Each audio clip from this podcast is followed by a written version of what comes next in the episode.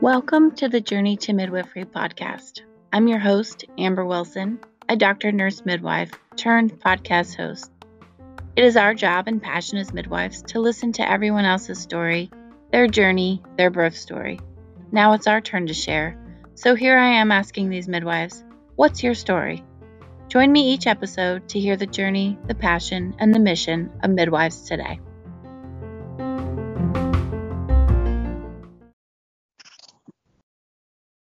Hello, podcast listeners. Today we have Laura, who's a certified nurse midwife in Fort Wayne, Indiana.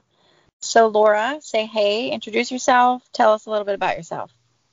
Hi, um, it's good to talk with you, Amber. Um, my name is Laura Lar, and um, like you said, I did just, um, I live in Fort Wayne, Indiana. I just moved here from Philadelphia in June.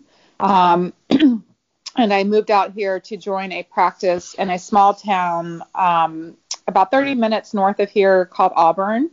And um, there's a birthing center up there that um, the midwife that I'm working with started several years ago. And so that's what brought me out here. I'm a brand new midwife.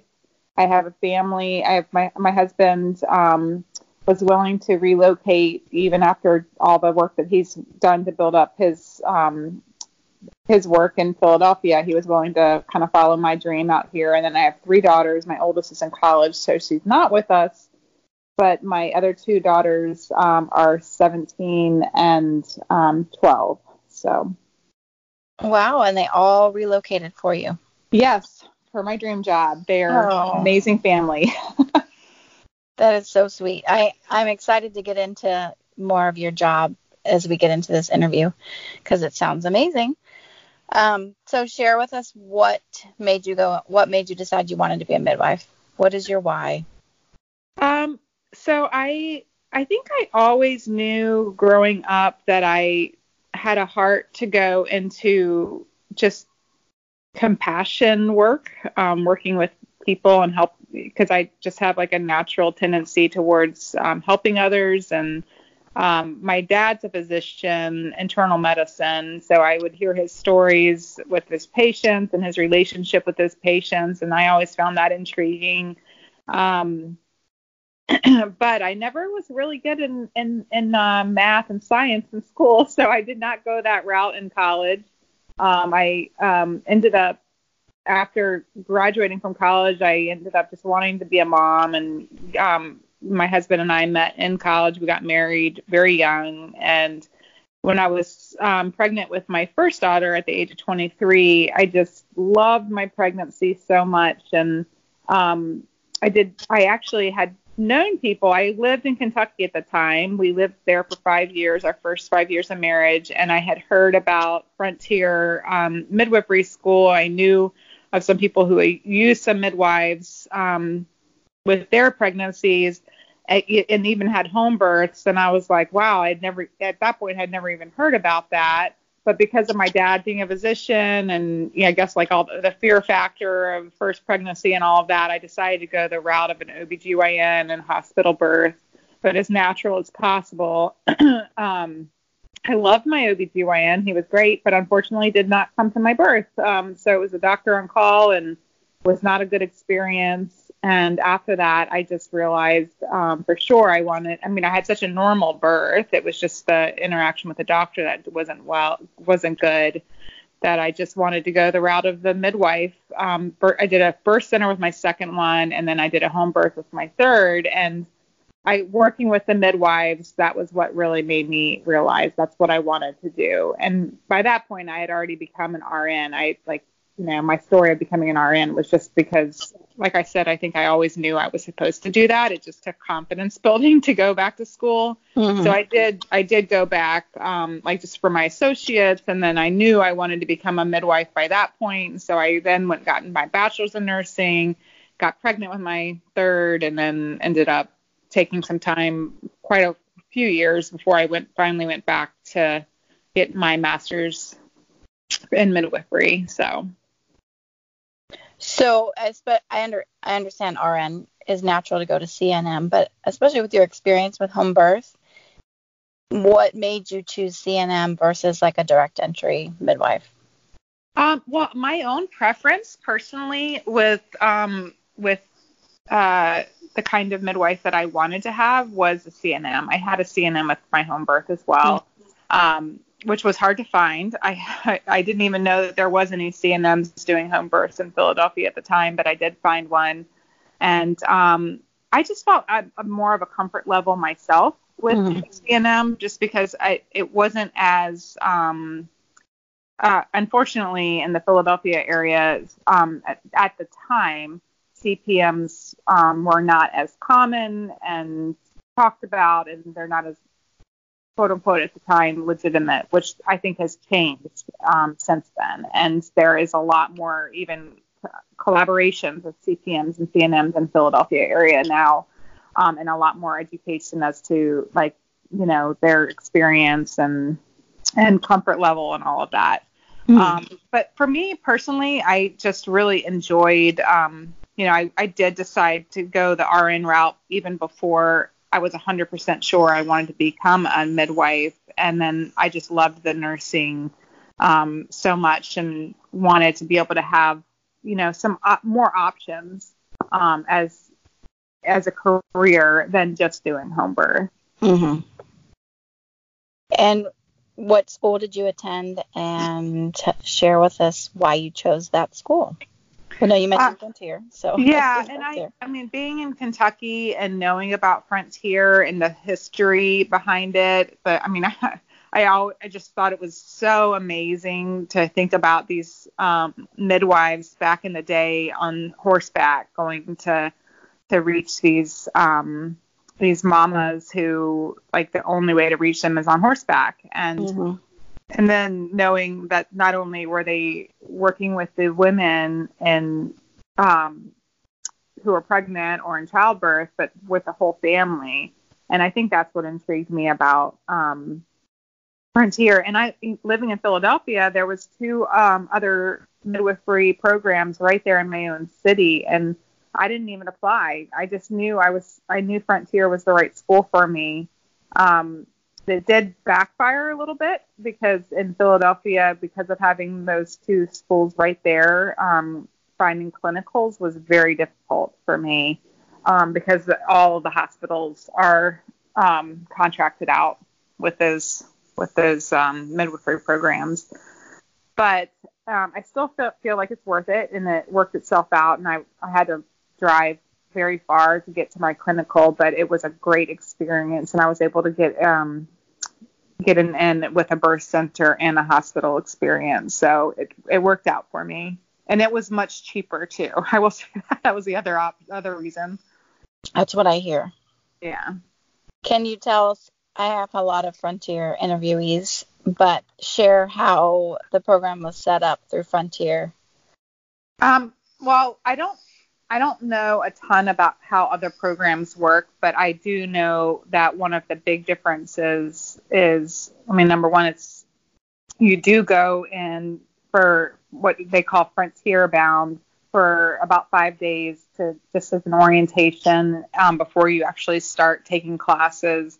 Then all of your classwork is online, um, and you can you can go full time or part time, which I liked because I wanted to be able to still work um, so I did do more part time, um, which still felt like a lot to me, but you get through it. Um, and then once you're done all the class work, then you go back for clinical bound, which is another, I think, about five days um, back in Kentucky, and you do like all the sims where you're like you know simulation labs and and you're going through lots of different scenarios make getting yourself to a better comfort level with the actual birth with shoulder dystocia with postpartum hemorrhage with all those types of things with suturing um, and then um, after that is when you start your clinical and now that what I have seen from meeting other students in other programs, you're in clinical and then class at the same time. So it's mm-hmm. just a, it's a different setup.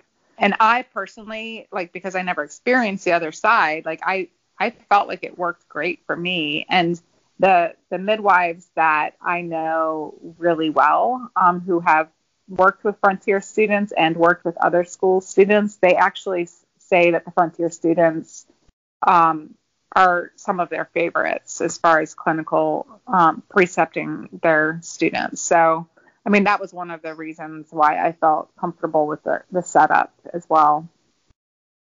I did not attend Frontier, and I think the the way they have it set up is the best way, really. Mine was integrated throughout, but I liked how Frontier is set up. Oh, that's that's good to hear. Yeah, it's really nice. Um, and you just graduated this year? I graduated in January. Okay. How did you manage work life, mom life, school life? How was your balance? Um, so my husband's work um, was extremely flexible. Um, actually, more so than we would have liked. We were. It was. So I I had a job um, before I went back to school for my CNM, I had a job that was like nine to five um, in a federally qualified health center as an RN prenatal nurse. But before that job, I had had a job where I would do home visits for pregnancy, for high risk pregnancy, and then postpartum, and I could basically set my own schedule. And it made a, enough money that you know, even with working less hours than what I was doing at the clinic, I could have, you know, end up making about the same. And so I went back to that job, even though I loved working at the FQHC. I just loved that model. Um, but I, I did, I also love home health. So I did that during the, during the years of doing the online um, coursework because um, I just wanted to have more time at home to study. And I am one of those people who just, I, I am not a fast reader. I am not like I'm I knew I needed more time to study. I can't crunch and procrastinate and all of that. So so I had to like have scheduled study time every day. And so I, my kids are in school, so I would do it typically when they were in school. And then I'll, unfortunately, sometimes I still felt like I needed to do it at night when they were home. And you know, I just, I mean, it was hard. I just had to keep reminding myself like this is a season. I know that it's going to get better and it has i will say i'm getting to the other side of it like i have so much more time with my kids and i'm you know kind of making up for lost time but they're in the in those couple of years of being of the coursework it was it was hard i'm not going to lie and i know it's extremely hard for people who have babies and toddlers um, and you need to have a support system around you but i I was really blessed that my husband was his work schedule was flexible enough to like take kids to their activities and or take them to school and from school and, and all of that stuff. So it was not as much pressure on me. Now, once I got to the clinical time, I um, actually was already planning on um, decreasing my amount of home visits. So I was going to go down to part time, and my husband was going to try to find some more more work to kind of make up the income. Um, and then it turned out I ended up losing my job. the program oh. shut down altogether like right before clinical started and I was I, I was so upset about it because I wanted to be my plan was is you know just go down to part time during my clinical time and then go and then I would be able to increase my hours again when clinicals were over and just stay with that job until I found the perfect midwifery job in the Philadelphia area but um but then I lost my job and the that now I know the blessing of it is that I, I was able to go on unemployment um, during that whole season of clinicals mm-hmm. and not have to worry. Like that helped us financially. And then, um, and then it jobs did open up in the Philadelphia area, not in Philadelphia. I still would have had to commute over an hour, um, but they were not the kind of jobs that I would have wanted. And I, you know, I did get a couple of offers, and I ended up um, finding this one, this job that I have in Indiana, which I'll tell you about in a bit. But um, that um, I think not having that job to kind of lean in on kind of forced me to make that leap of faith and do do something what I knew was best, not not just for me and my career, but I feel like in the end for my family as well. So in the end, it all worked out good, but it was a hard balance and at, at the time, especially the school schooling part. Once I got into clinical, and I, I like I said, I had to commute really far, so I don't know how I would have even managed a, you know, a small amount of patients because I was on call as well. So I would be staying out there for for like several days at a time, just staying in a like a dorm room um, that they offered me for free.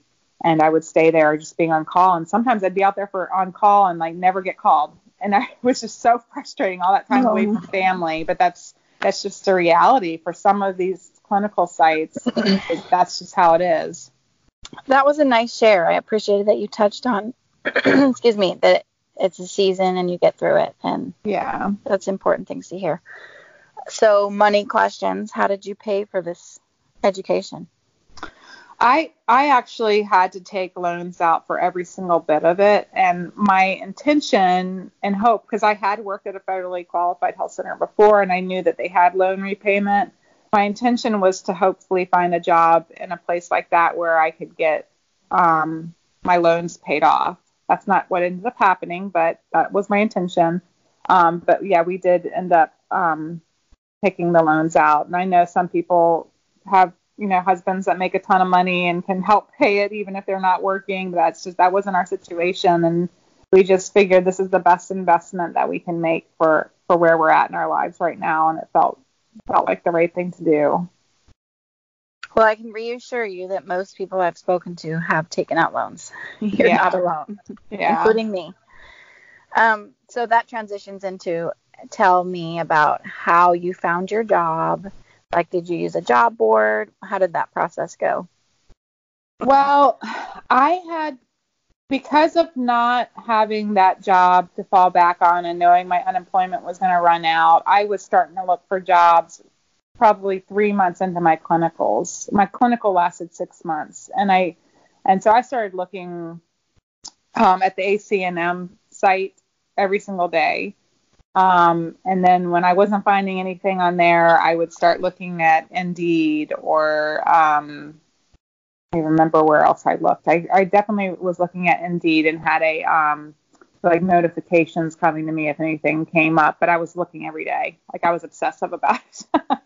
so I did um, I did end up finding um, the the job that I'm in now. I found on the ACNM site. I I had in Frontier, you have to go to a How to Build a Birth Center workshop. Um, and I had gone to that, I think in November, October, November, and I had learned at that workshop that there was a birth center in Indiana. Well, my husband um, is from Huntington, Indiana, so we always came out here once or twice a year. Huntington is about 50 minutes from where my job is. I had no idea that there was a birth center anywhere near there.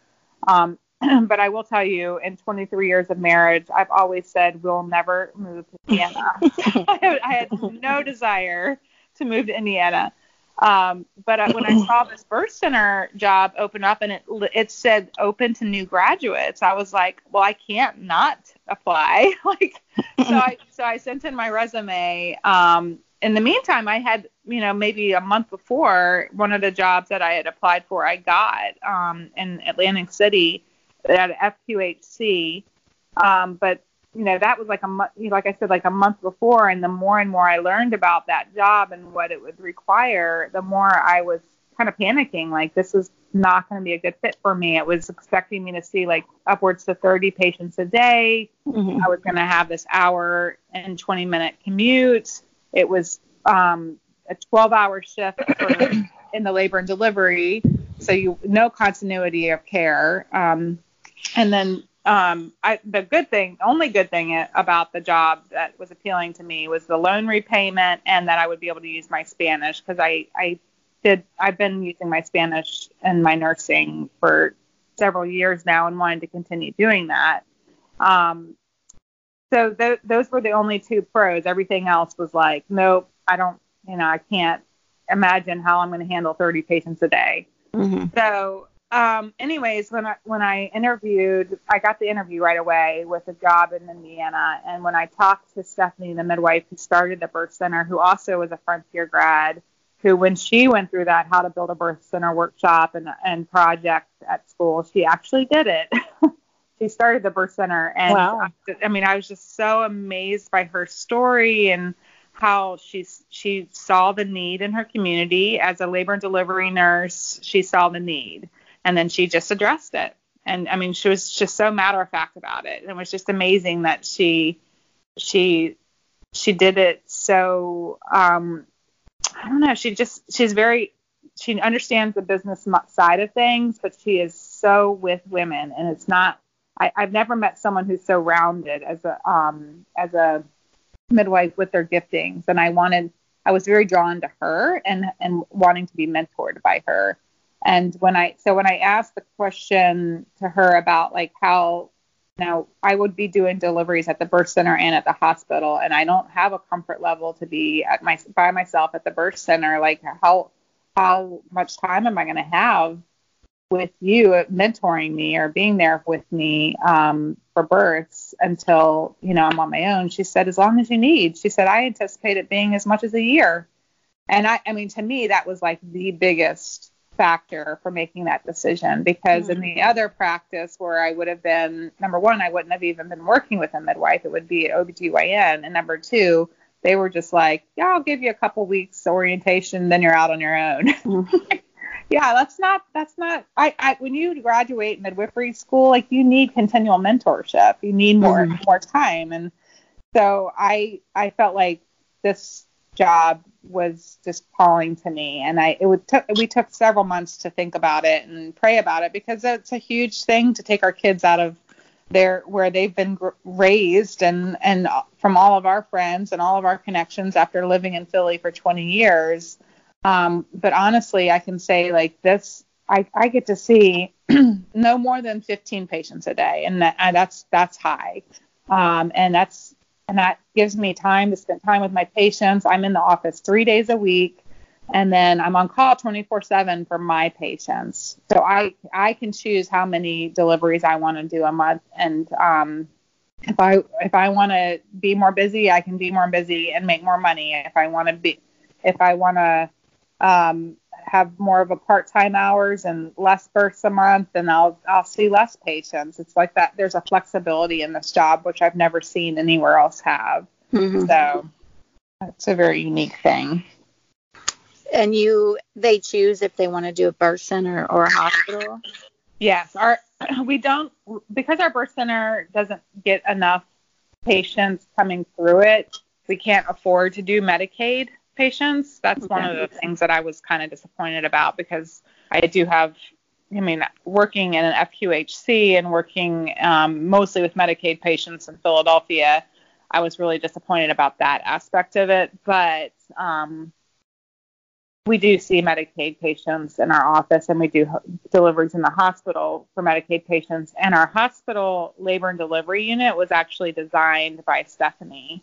Um, so when the this is a small town hospital that only sees like 200 and some deliveries a year. Mm-hmm. And so with, when when Stephanie started the birth center just a couple blocks away, um, doing water births there, they've started losing a lot of patients to the birth center, and so they decided they wanted Stephanie to come in and design the labor and delivery unit with um, to be able to do water births at the hospital as well. So we have a beautiful labor and delivery unit, and I can tell my Medicaid patients that want the birth center experience that we will do, we will make it as much like the birth center experience for them there, which is, I mean, it really, and it truly has been. It's a great place to deliver if you are going to be in a hospital.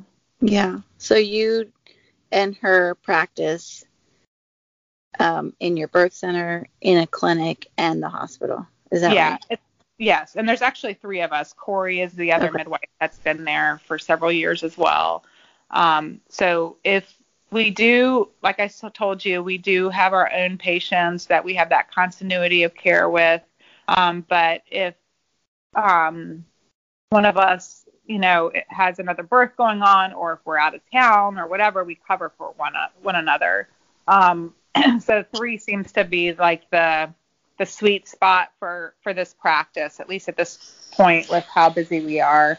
Um, and so they had had another midwife um, who left about six months prior, and they had been kind of overly busy because of not having that third midwife. So I filled that gap. Now, are you three? Do you have set call days, or are you just on call for your particular? Patients. Yeah, we're on call for our particular patients, and then, like I said, if we need to leave town, or you know, we encourage one another to go on vacation, or um, you know, even if it's just something like, um, you know, I, I think one of us had a birthday or something recently, and we're, had plans with a group of friends for a few hours, so we can just send a text to one another saying, "Hey, can you answer calls for me for the next few hours?" Which mm-hmm. I mean, we'll go days and days without getting any calls from our patients, but mm-hmm. just in case, like if we, we want to be be able to turn our phone off for a few hours, we can do that for one another. Yeah. now, do you get like a set salary and then get you talked about making more money with more births? Do you get paid per birth? Is that how that works? Yeah. Yeah. So it's actually I'm I'm the only one in the practice who has gotten a contract with the hospital. So they because they were without a, a third midwife for six months, there was a real need, and um, so the OBGYN that's within our practice, um, he he went to the hospital and asked them to basically supplement my income because if I if I were to come on and just make whatever money I made based off of the revenue.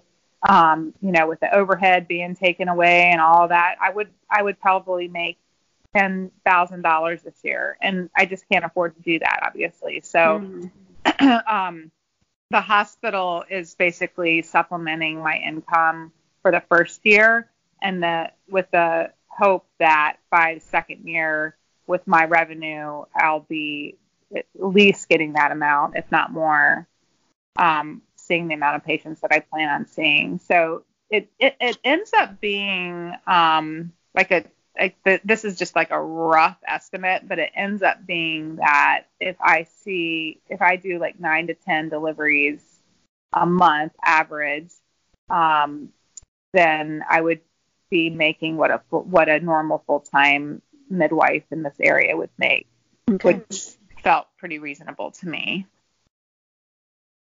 Yeah. Could you put a number on like how many hours you work a week? It um, seems so vague. It seems yeah, like it, yeah. I I am in the office um 24 hours a week, um roughly. I mean, sometimes I leave early if I don't have patients. Like if I if the sometimes my day ends by three. My last patient's at three, and so I might get out out early, and so it's no like clocking in and out kind of thing. Um, uh, and then obviously like the amount of time that you're taking calls, which for I, I as my patient panel has been ramping up, I haven't really had that much of that. Um, and then you just don't know how long your births will be. If it's a hospital birth, if you're in there a lot less hours than if it's a birth center birth. Um, so I I would I when I asked Stephanie that question, like when she was working when she was working probably an average of 10 births a month. Um, what what was her average hours? And she said if she had to put average hours, it would probably be around 36 to 40. Um, but that's I mean, it can be very different week to week. Mm-hmm. You know, you might yeah. have a week where there's no births, and then a week where you're like not getting any sleep at all. So yeah. it's like, you know, it really is. It evens out to being about that. Yeah. It sounds like a really nice job and I love love the transition that you're having between birth center and you're available for both. Yeah. I mean that's the yeah, like I said, I I absolutely love the birth center. My only um, hope that someday in the future, and I think this is gonna, you know, have a lot of things are gonna have to change with regulations and all of that. Um, that maybe one day we'll be able to take Medicaid patients, but and then my other only the only sad part about my job is I don't have Spanish speaking patients. So mm-hmm. I'm working on um, getting the word out that we we do have a Spanish speaking midwife in our birth center, but there aren't a whole lot of Latinas in our in Auburn, the small town of Auburn. There is in Fort Wayne, but not in Auburn. Yeah. Do you get to I assume since you have hospital privileges, if you transfer your your own birth center patient, you go with her? Yes, absolutely. Okay. That is so nice. I yeah. I feel like that's not common. Yeah. Do you feel like with your teenage children that your work life balance, how do you feel about that?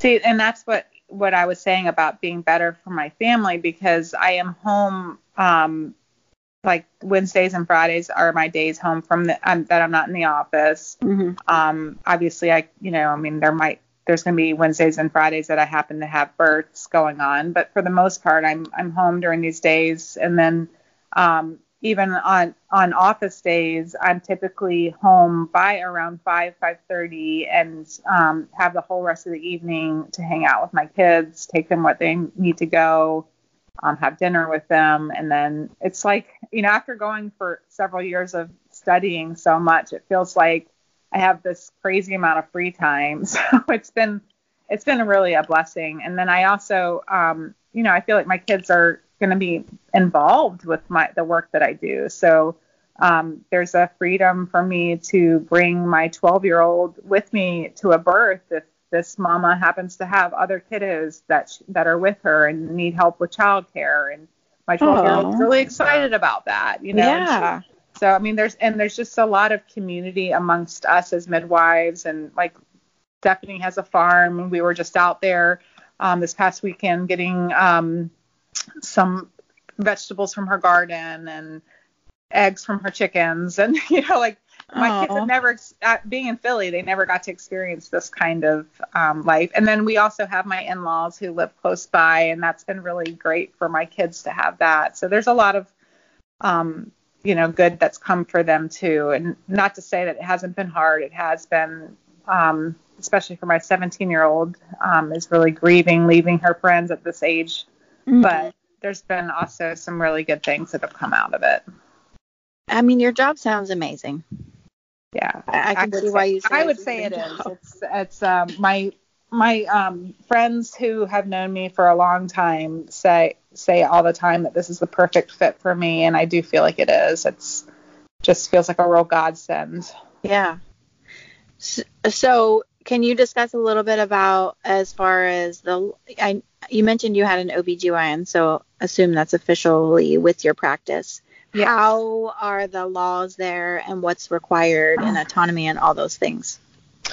That's all this that's all I stuff I'm still trying to get wrap my brain around, but okay. we do need to have an OBGYN um, that one of it's kind of a and I'm I'm probably not going to even say it completely correctly um, how how the law is written, but um, one of it's just one of those weird like regulations that midwives have that doesn't make any sense, and I, I think every state has this for for midwives, um, where the OBG, OBGYN has to quote unquote like I think review it's the word that they use like review um, our charts um, for five percent of our patients. I think that I think it's five percent.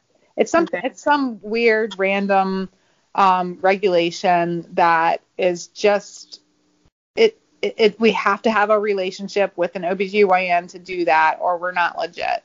And okay. so it's um but we in our practice and this is not by rules or regulations, it's just the, the what works well with us and what I love about our practice and I can give you an example of it is that we're, we we have that relationship with um, with our doctor because of the regulations, but also for because we know our scope of practice, and a and a, a CNM and a CPM should know their um, scope of practice. They, and and so if you know you're having a patient, like I, I had a patient just recently who we were not sure is this an ectopic or is it, is it is the pregnancy not far enough along? What's going on? And so we had to collaborate um, and consult with him. And he's we're in the same office, and that's mm-hmm. really awesome that we have the ability to and relationship, and that he he doesn't ever kind of step on our toes, and we don't step on his. Like he he only comes in when he's needed. There's there's uh, I've never experienced this. I have not experienced this myself, but Stephanie has shared with me that there's some births that you know there there might be a concern of shoulder dystocia or something something that we would need um, him for backup and so he might just come stand in the door and kind of be out of the way in case he's needed and then mm-hmm. he'll leave if he's not needed Um, and and he is there's a mutual respect amongst us, and I don't I I feel like that's incredibly rare from what I've mm-hmm. heard from other midwives. So I'm really thankful that even though we have it seems like a really dumb regulation or rule that we have to follow, it's turned out to be good for us because um, you know it's keeping us together and and we we respect one another really well. Mm-hmm. And honestly, I feel like even just having that, oh, they have to review your charts, and in you know, I don't gather that you feel that way, but for somebody who was bothered by that. I think that that is a good idea, even amongst each other as midwives, to check each other's charting and make sure you're still staying up on evidence and that you're like even if I said, "Hey, Laura, you missed this one thing in this chart," and you were like, "Oh gosh, thanks for letting me know," you know, right, right, just right. a basic chart review. Yeah, professionals should do. Yeah, you're right. Yeah, I agree. Yeah. So I know you just moved there, but do you have a general idea of what a new grad somewhere in your area of Indiana could make? Yeah, I, I Googled it and I don't know how accurate it is to um, the practices of, in in my actual city, but when I Googled it, it said around 100,000 as as average, which is what it was um, in Philadelphia area too. So um, I was actually kind of surprised by that because the cost of living is so much less here. So we, um, I had mentioned I, um, I had had that loan reimbursement at that other job in New Jersey, but I don't have that here. But what we ended up doing was we, when we sold our house in Philadelphia and bought the house here, which is a bigger house, but for a lot less money, we were able to use the excess to pay off my loans. Wow. so I'm debt free. Um, nice. because of moving here. That was the other pro. Um, but uh, and you don't I, have to see 30 patients a day. Exactly. so, but awesome. I do know I know the hospital. Um, there's a huge hospital system here in Fort Wayne called Parkview that has um, bought out a lot of small hospitals, including the they just this month bought out the hospital that we're in in um, Auburn. Um, they do offer loan repayment for their um, for their nurses and like they'll offer for, and, and that includes nurse midwives uh, and they'll I know a, a I know a friend that has her master's in nursing. I can't remember which master's, not midwifery, but um, she's going for her DNP now, and they're covering that. So there there are um, you know opportunities in this area, and the cost of living is so low. So I mean, I I think that's pretty amazing for this area to, that that a midwife makes that much money. Yeah. And so how long have you been practicing? I don't think I got that answer. My job started at the end of May, so okay. since then. Okay. And it hasn't been too long, but how have you what what is your why now as you've practiced a little bit and and gotten your hands dirty? What's your why that brings you to work now as a midwife? Well, I have had some really unusual um, firsts. I it's kind of become the joke of um, kind of not funny, not funny kind of thing. Mm-hmm. Um, all it seems like a lot of the first time I do different things, um, something really rare happens. So like my first time I put a Nexplanon in, my patient passed out on me, like which is super rare oh, for that no. to happen. Yeah, like yeah. I mean that's just one example, but but um my first of my own I not the first delivery that I did, but the first of my own patients was a stillborn. And oh. that was really hard for me. Mm-hmm. And I I really struggled um because it when you when you know when there's a stillborn oftentimes there's a several day induction. And and so I I just was really distraught during those few days. Um, but then with after the actual delivery I just really had this aha moment of realizing that when I made this commitment to becoming a midwife which means with woman um, and it's not just being with women in joyous times. There's also uh, there's been so many hard losses since I've been a midwife. And it's I mean, I haven't even been here very long, but there's just been a lot of really not not just losses of pregnancies, but you know, other other hard things with my patients. And I just like I go back to what how I felt as a as a young girl when I didn't really even know I was going to be a nurse or a midwife, but I knew I was called to some kind of compassionate work. And and I and I feel like my why is that I am ingrained with compassion. Like that's just who I am. And so I can have this ability to be with women in the most beautiful day of their life and in the hardest day of their life.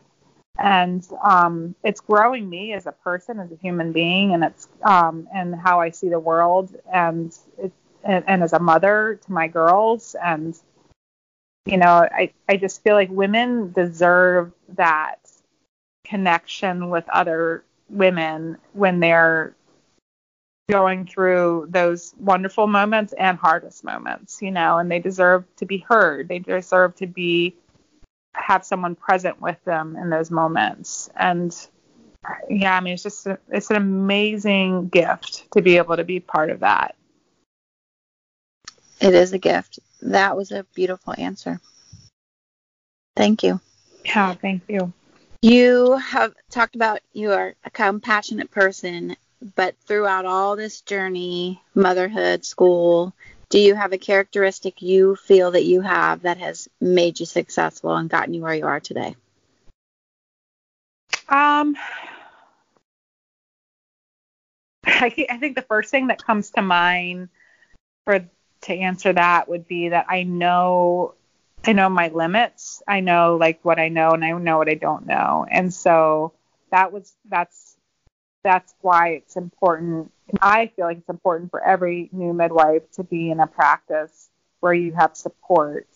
Um, I think I'm I'm going to be successful as a midwife when because I know when I need to ask for help or I know when I need um, to collaborate with OBGYN or whatever. And, you know, because when I when I think about success, um, it's not just about being compassionate and being with women. It's also being safe, you know, and we when you go to your to your practitioner for your pregnancy or you know even if it's for birth control or whatever it might be like you want to know that you're in a safe place and that you're going to be well taken care of and so i to me that is such a part of my of success is that my patients are safe with me and mm-hmm.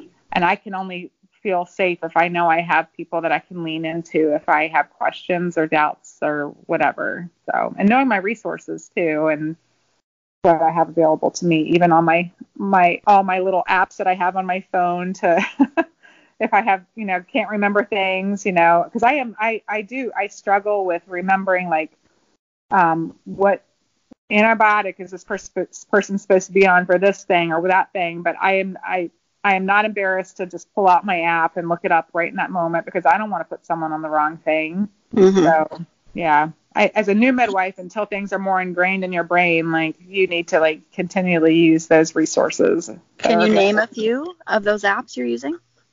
Um, I like the the SD or CDC antibiotics and the CDC STD treatment and the I'm just looking up looking at my phone now the LactMed.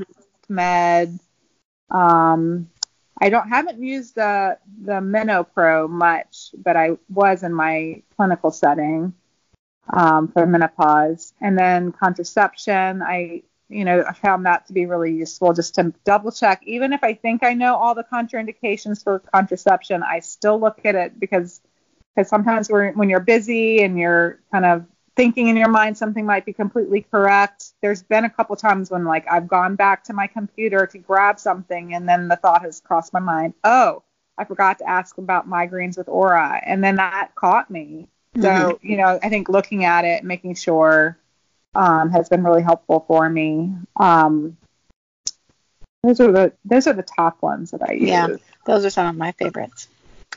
So you've said so many amazing things. I think your journey is great and and aspiring midwives can get a lot out of your story. Do you have any last minute advice that you would give to somebody who wants to be a midwife? I say do it.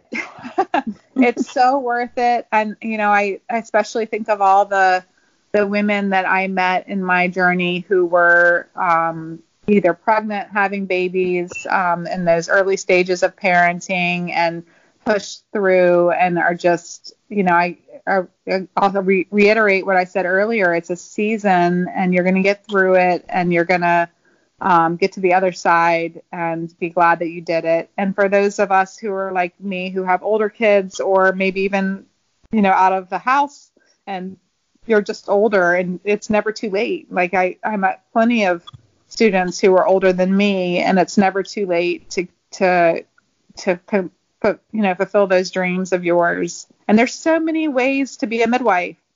So many ways. Like you like this is my dream job, but it's certainly not most people's dream job to be on call 24/7. Yeah. Um, so there's there's so many options out there for for midwives, and so I just you know I always feel like even if you end up going into and I, I know that there have been women who've gone through, or not just women, I say women, I had men in my program too, um, but mostly women um, who go through the midwifery program. They become a midwife, and then they're like, oh, "This is really not for me." Yeah, you yeah. know that that's okay. There's no shame in that. Like there's no. still going to be awesome opportunities for you and other types of jobs, other types of fields um, that might not be delivering babies, um, but they'll still be using what you've learned in the process. Exactly and some that decide they want to be stay-at-home parents after they've graduated. Yes, that is absolutely. fine too. Absolutely. Yeah.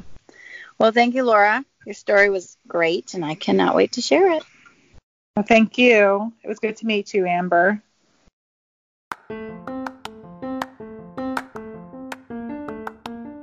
Laura's job is so amazing. She gets to work in both birth center and hospital settings with a welcoming hospital institution. Thank you, Laura, for sharing your story with us. If you can safely do so, stop and take a second to screenshot this episode and tag me on Instagram at midwife.mommy. Please take a moment and check out my website too at www.journeytomidwifery.org and don't forget to leave a great iTunes review. Until next time, friends.